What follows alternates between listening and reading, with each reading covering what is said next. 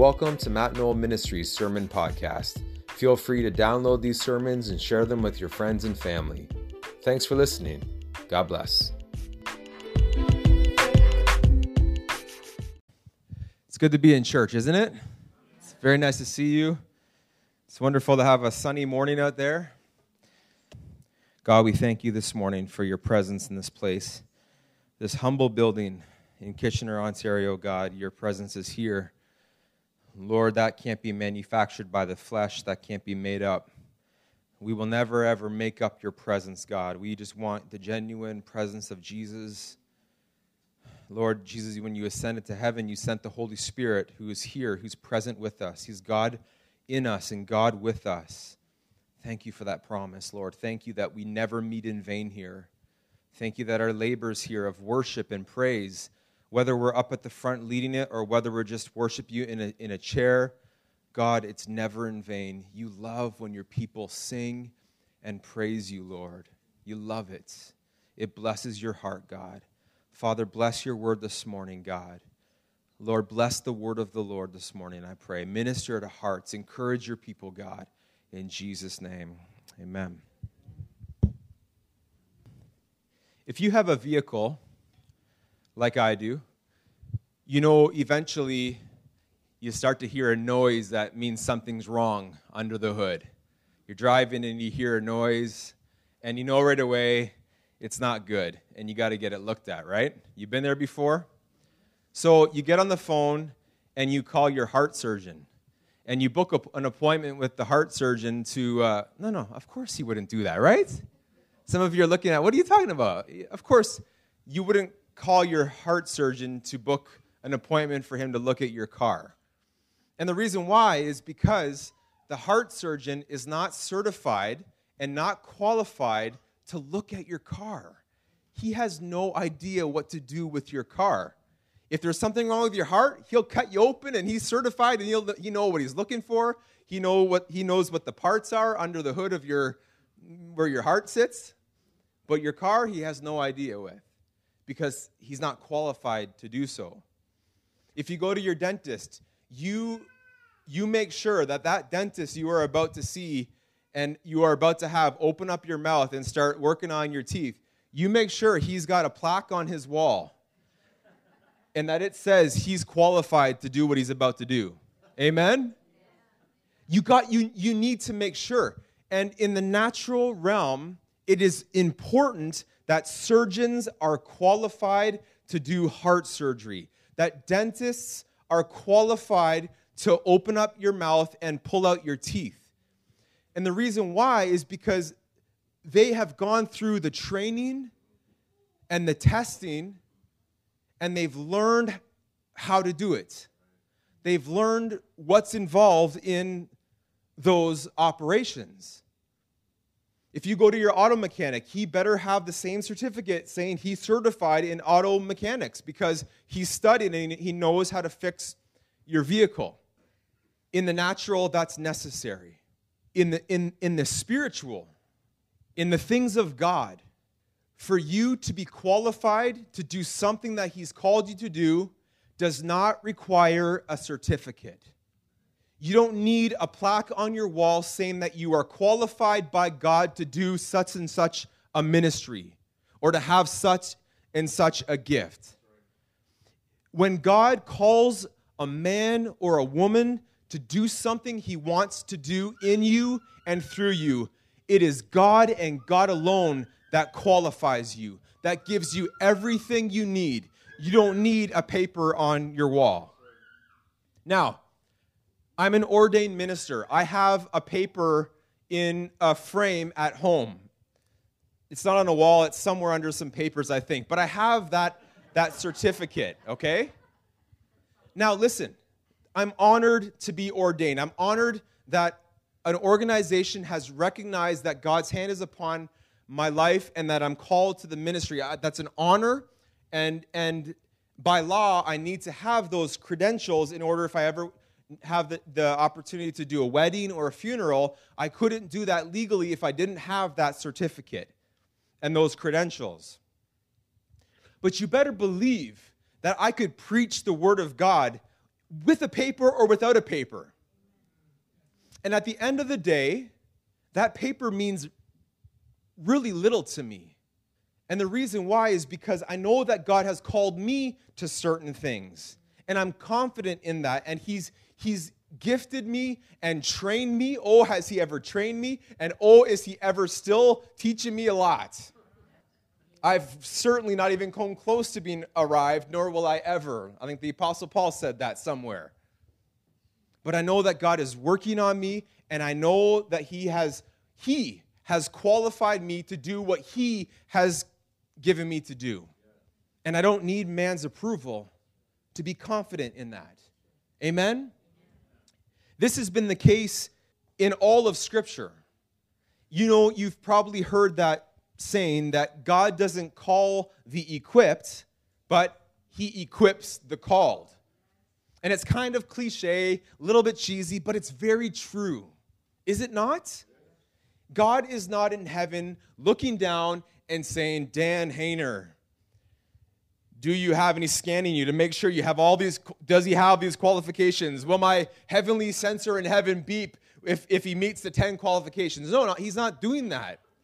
What God is doing is he's looking at Dan's heart, he's looking at my heart, he's looking at your heart and your motives and your humility and your faith.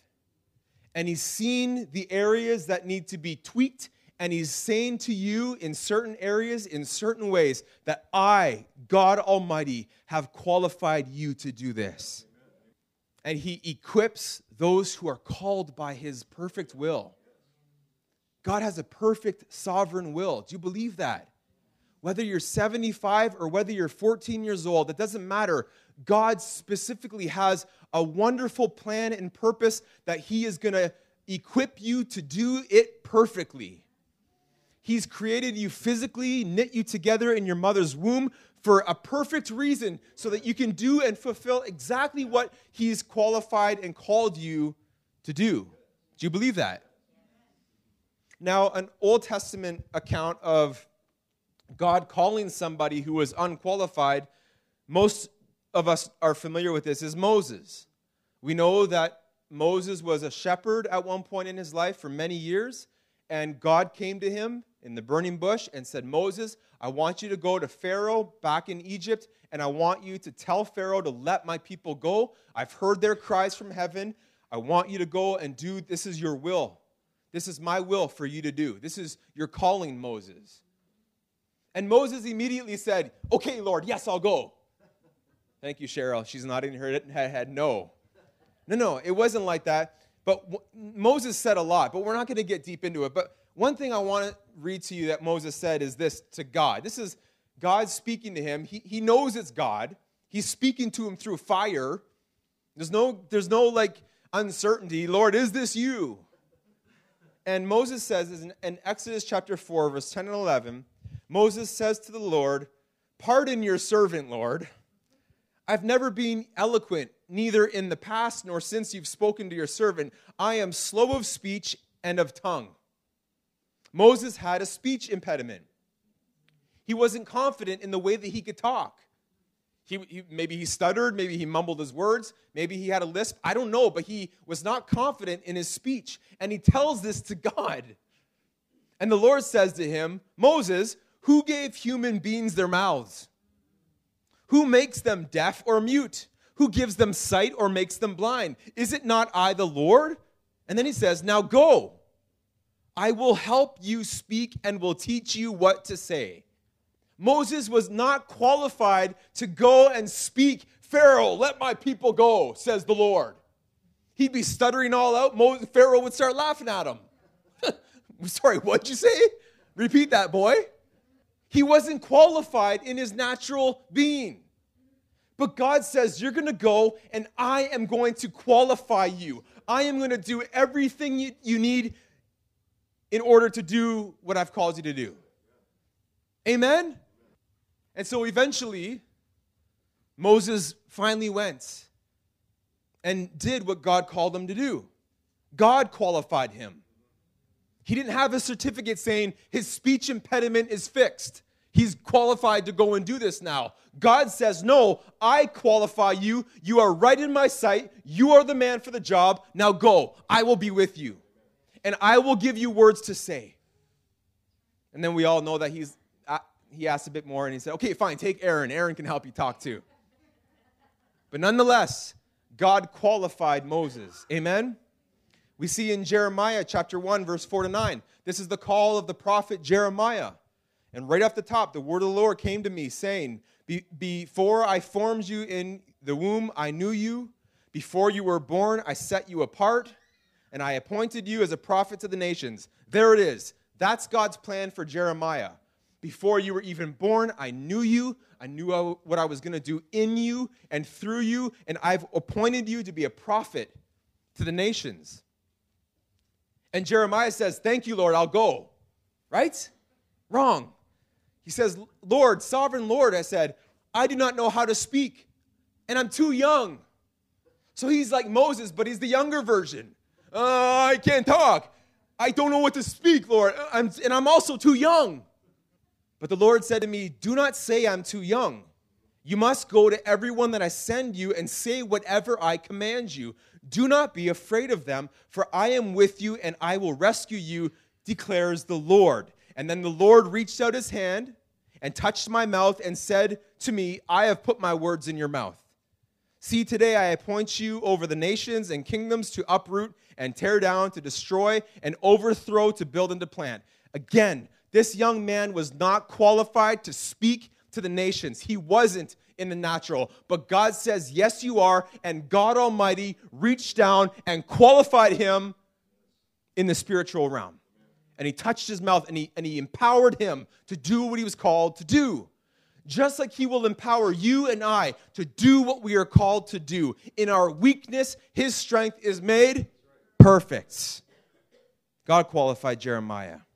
A woman in the Old Testament who was qualified by God. And this is a tough one.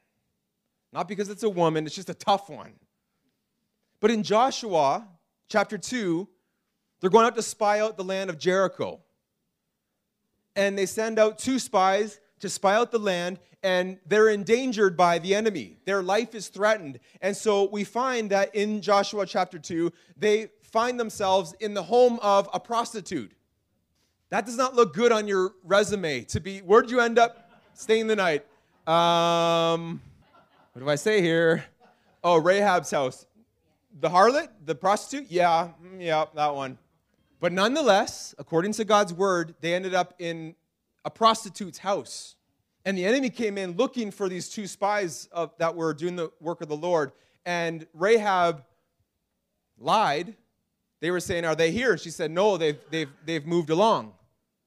And because her lie, they were then safe from being killed, and probably her as well for hiding them. I don't want to get into the whole, the whole thing of like, oh, but lying's a sin. That's a whole other sermon, right, Pastor Mike? But nonetheless, it says in the book of Hebrews about Rahab in the New Testament that it was by faith that Rahab the prostitute was not destroyed with the people in her city who refused to obey God, for she had given a friendly welcome to the spies. So God was pleased with what she did. And then it says also in James chapter 2, verse 21 through 25, don't you remember that our ancestor Abraham was shown to be right with God by his actions when he offered his son Isaac on the altar? You see, his faith and his actions worked together, and his actions made the faith complete. And then it says in verse 25, moving from Abraham, it says, Rahab the prostitute is another example. She was shown to be right with God by her actions when she hid those messengers and sent them away safely on a different road. So, two times in the New Testament, it's, it calls her righteous by her actions. And her certificate on her wall in her home said prostitute. God can change anyone, God can qualify anyone. He can take you from a point of filth and sin and ruin in your life and he can rip down all those labels that the world has put on you. And he can say, Now I qualify you for what I want you to do. Just like he did in this, these Old Testament accounts and uh, among many others, I'm sure. Amen? but it's God who qualifies his people. We find also in the New Testament accounts of God calling the unqualified. And just, you can read along if you want, but just listen up in Mark chapter 1, verse 16. This is the account where Jesus is going around and he's, he's looking for his disciples. And it says in Mark 1, verse 16, as Jesus walked beside the Sea of Galilee, he saw Simon and his brother Andrew casting a net into the lake because they were fishermen. And Jesus says, Come, follow me, and I will send you out to fish for people, the NIV says. More familiar, to make you fishers of men. And at once they left their nets and followed him. Isn't that amazing? When he had gone a little farther, he saw James, the son of Zebedee, and his brother John in a boat preparing their nets. Without delay, he called them, and they left their father Zebedee in the boat with the hired men and followed him. So Jesus goes to these men who were fishermen, and they were doing their job. This, this was their job, this was their business. John and his, and his brother, along with their father Zebedee, had a business together. I don't know, Zebedee's fishing. Welcome aboard. I don't know what it was called, but they also had hired men. And when Jesus called them and he says, Men, follow me.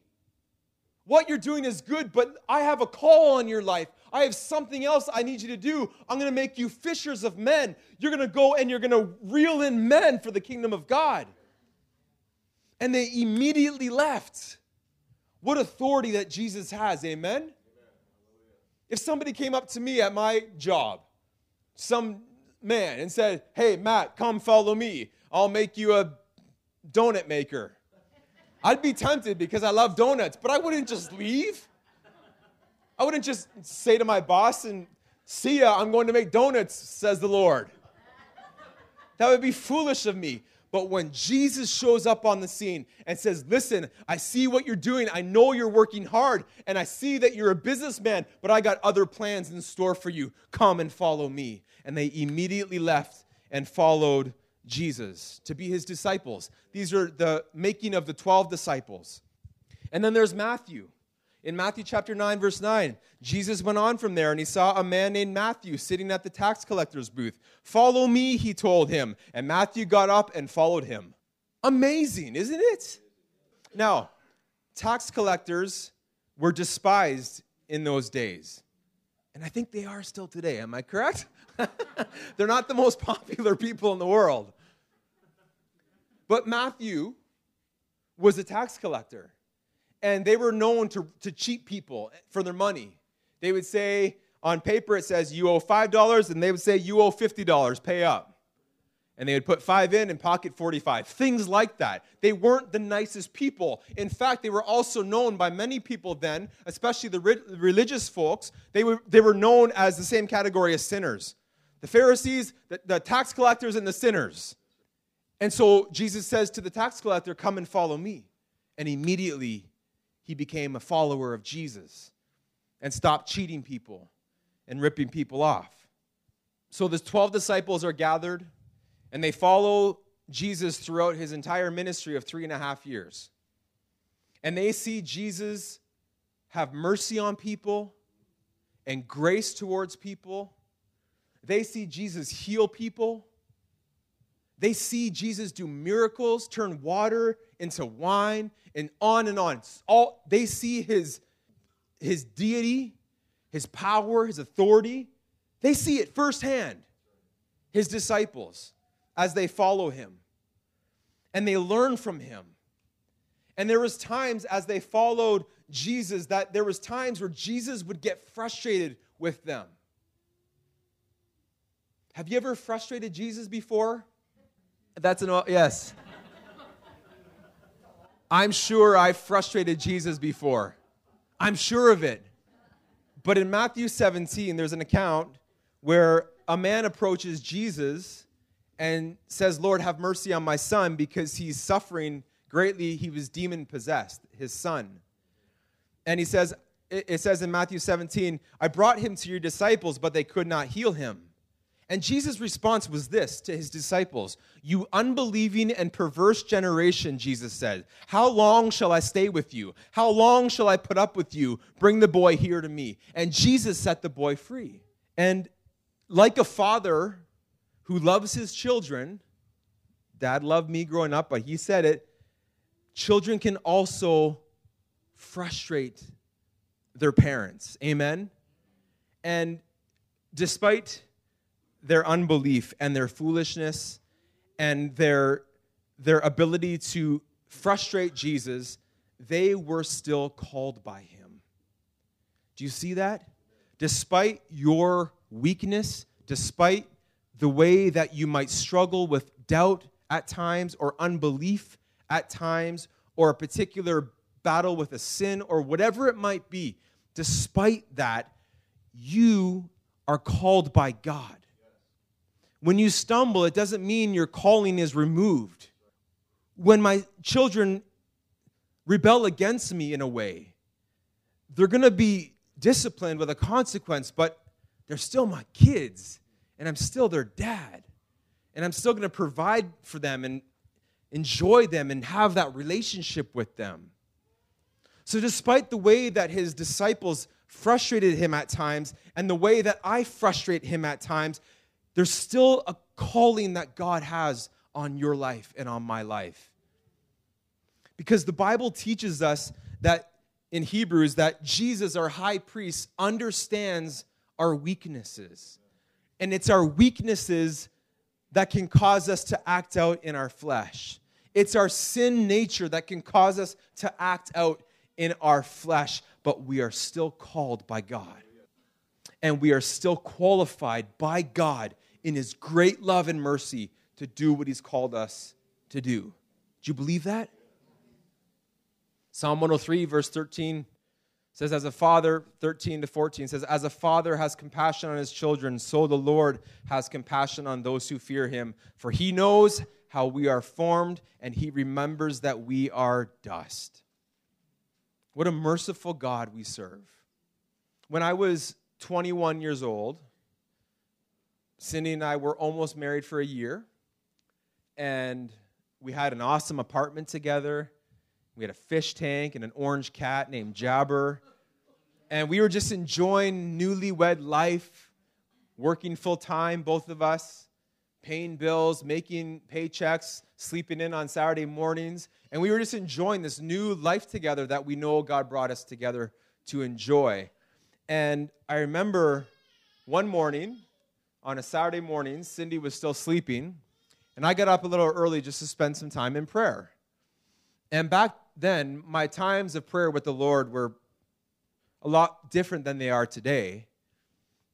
And they were very um, simple, very childlike, very just nothing fancy, no fire coming down from heaven, no nothing. Like it's just, it was just, dear Lord. It was basically, God is good. Thank you for this food. Whatever that one was, God is great. It was basically that there, but my heart was sincere and I wanted I wanted to make sure I was leading my wife right and making sure I was putting God first as a, a new married man. And so I was up praying. Very, very simple. I, I wasn't even thinking of this. I wasn't even praying for it. This wasn't even a thought on my mind. And out of nowhere, God gave me a vision. And if I'm correct, I don't think I've ever had a vision like this ever again since that time.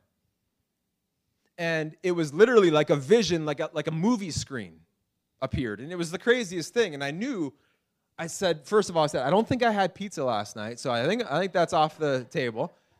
But immediately I'm like, this is God. And he showed me a vision of me being a youth pastor. And then the vision switched to me being a pastor.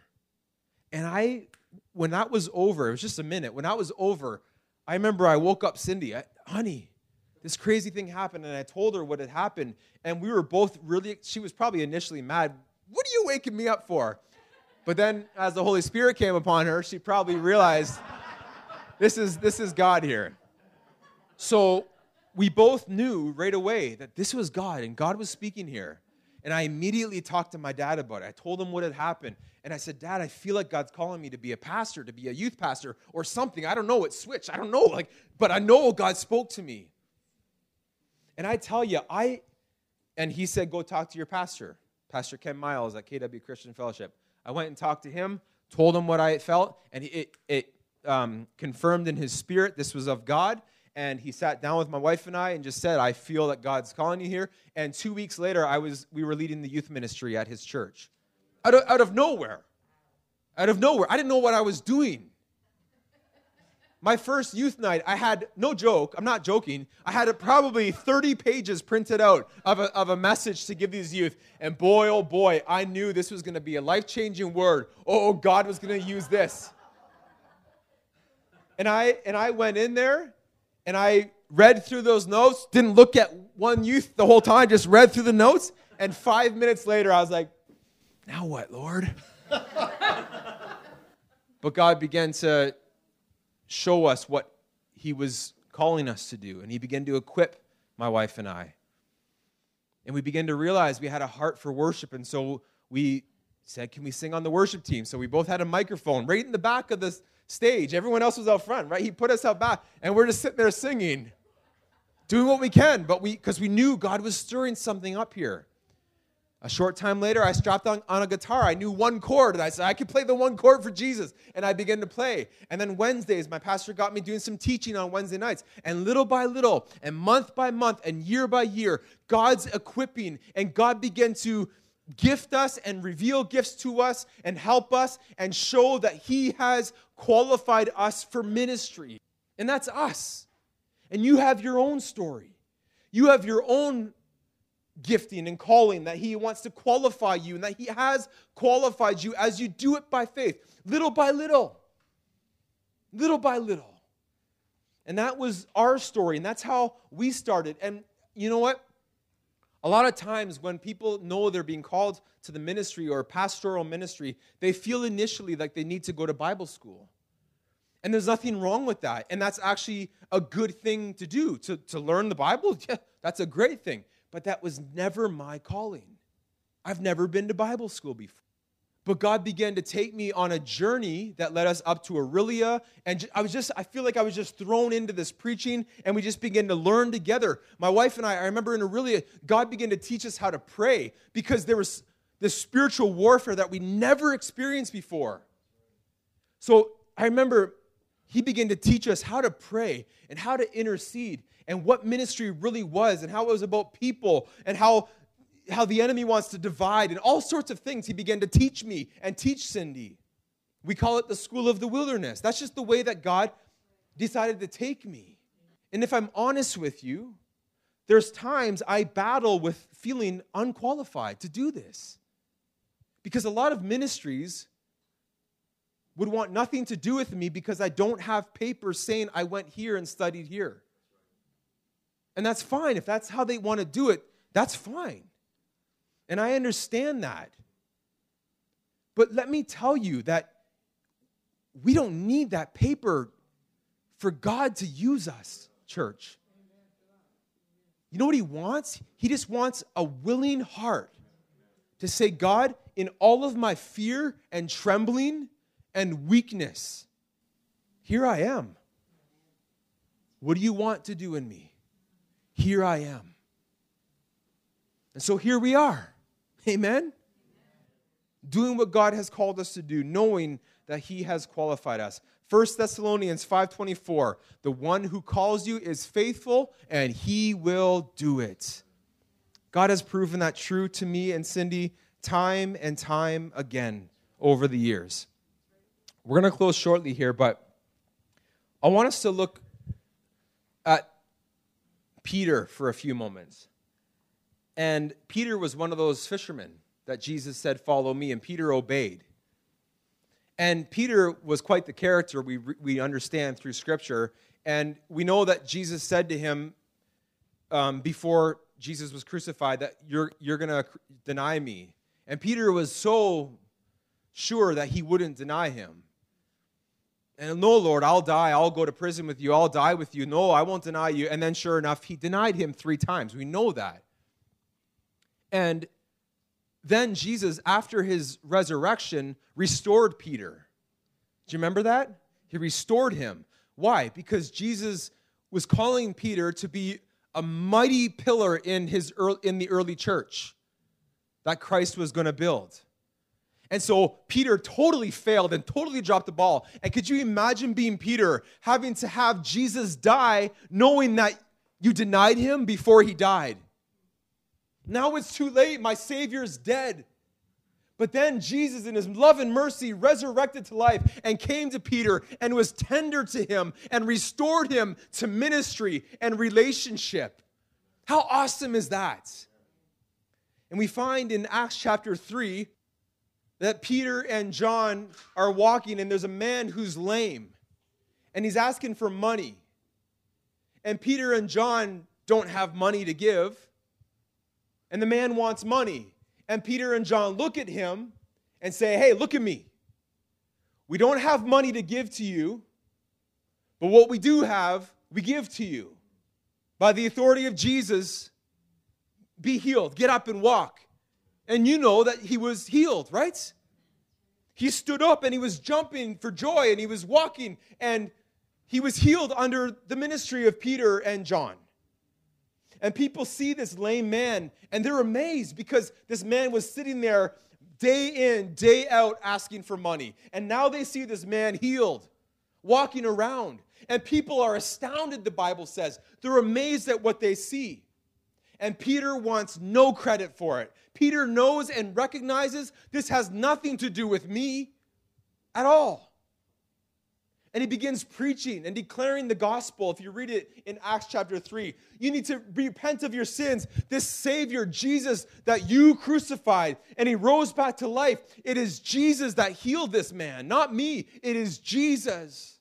And you need Jesus. And he began preaching the gospel in this account.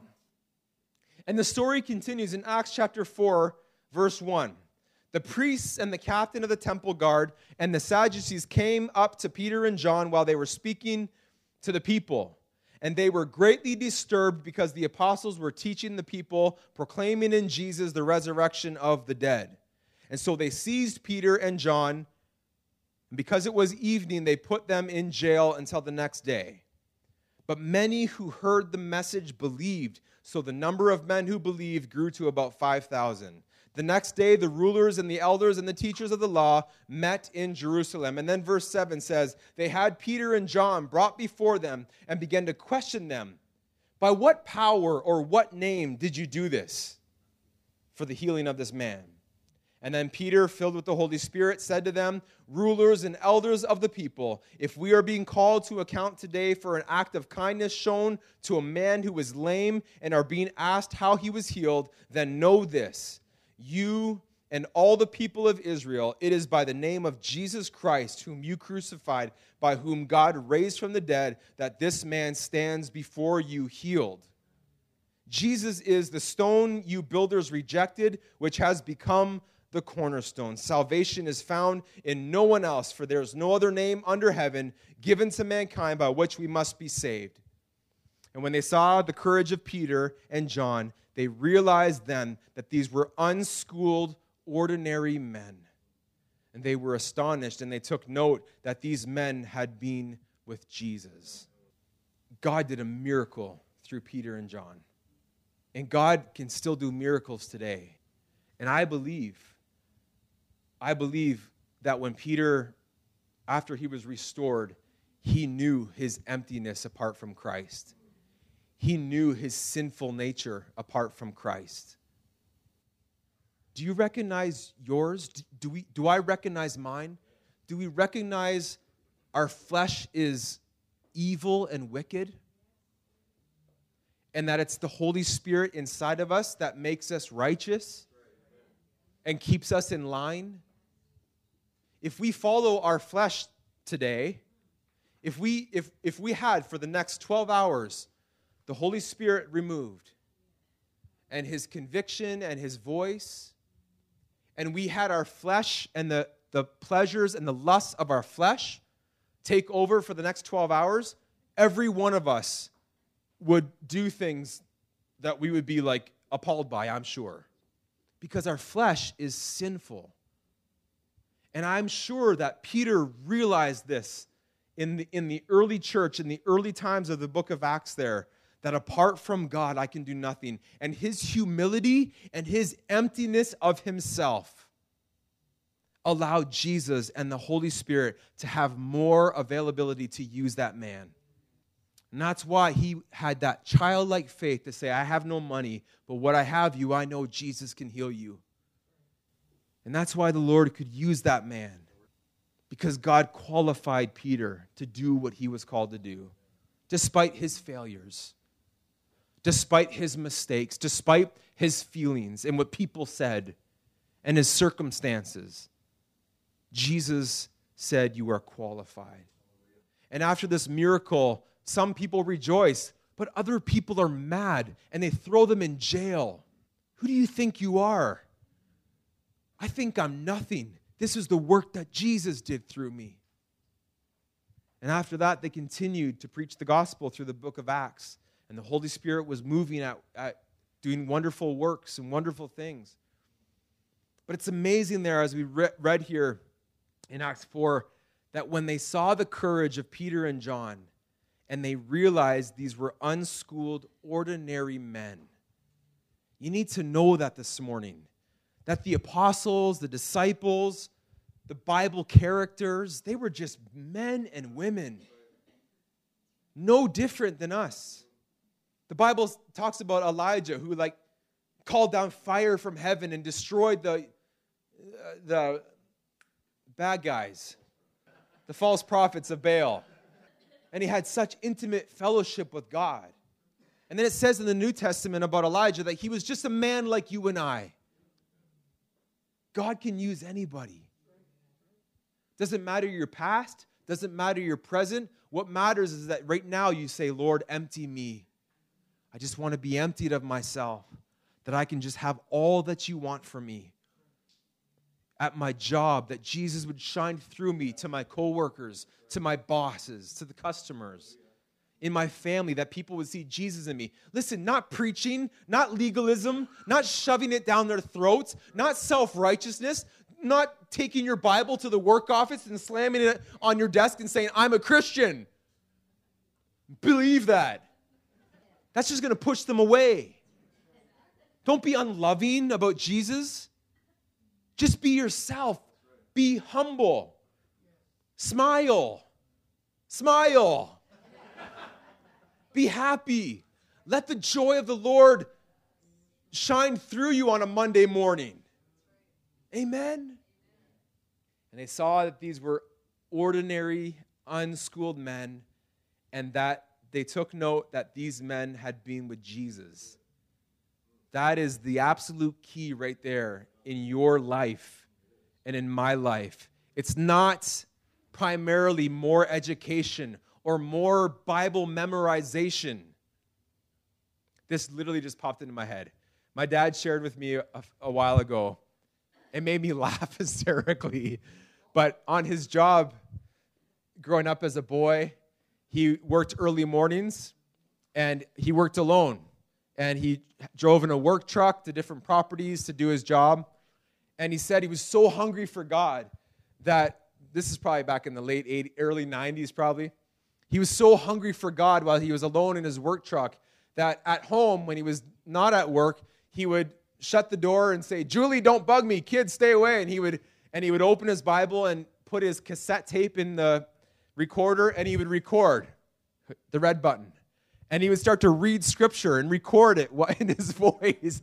And, you know, for God so loved the world that he gave his only, and he, and he began to record the scripture so that he could play that tape and listen to scripture out on the job.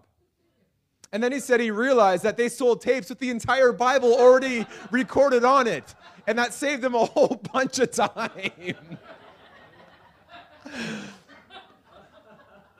but listen, he just wanted to be with Jesus. We're going to close here momentarily, but I have a few, a few tips, a few ideas, words of wisdom, things that will help you as we close this message, okay? Maybe let, us stand together. We're going to close in a moment here. God does have a call on your life. Do you believe that?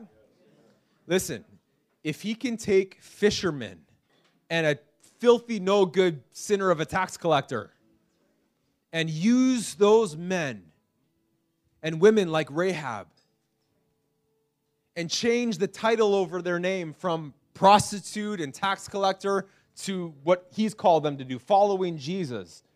If he can do that in them, and if he can, out of nowhere, to a young 21 year old who was a wood finisher, not even considering ministry, and he can call me and show me something, he can certainly do it for every one of you.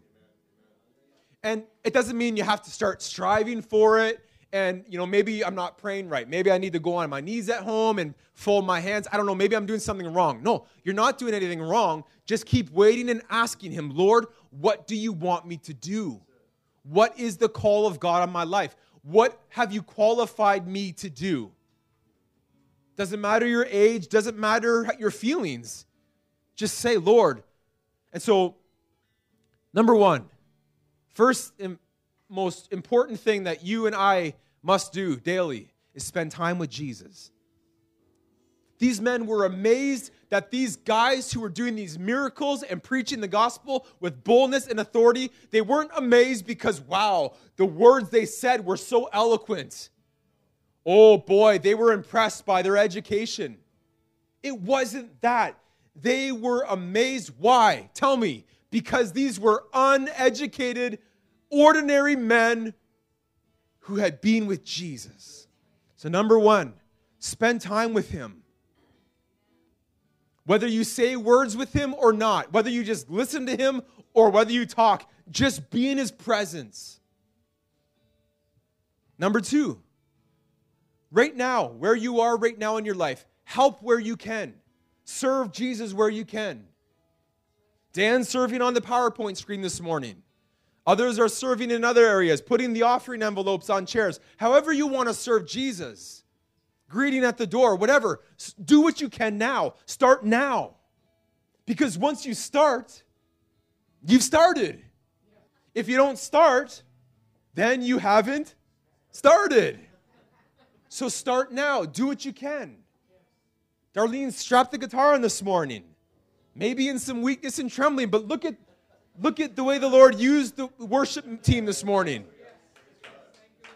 Because it is in our weakness. It is in our weakness. I can't tell you enough. I woke up this morning having no idea what I was going to preach this morning. Like zero. I did not know. And so what do I do? www.findmeasermon.com? Maybe. Or do I say, Jesus, I don't know what I'm doing. You've called me to do this, God. Help me. So we spend time with Jesus. We help where we can now. We stay committed to what God's given us to do now. Do you know how important that word is? Commitment, showing up being there. Can I say what a blessing it is when you people show up to worship corporately together, to serve the Lord together? It is such a blessing. Thank you. God is pleased. Your labors are not in vain. And then lastly, spend more time with Jesus. Amen.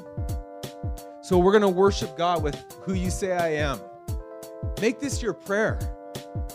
God, if you if you feel if you know maybe what God's calls you to do and you're maybe you're not doing it, maybe you're struggling to get started, maybe you're confused, maybe you need to know. This morning as we sing this, I'm chosen by God with a specific call on your life. Do you believe that? You're not forsaken. You might feel it this morning, but you're not. You're chosen by God, and He's qualified you.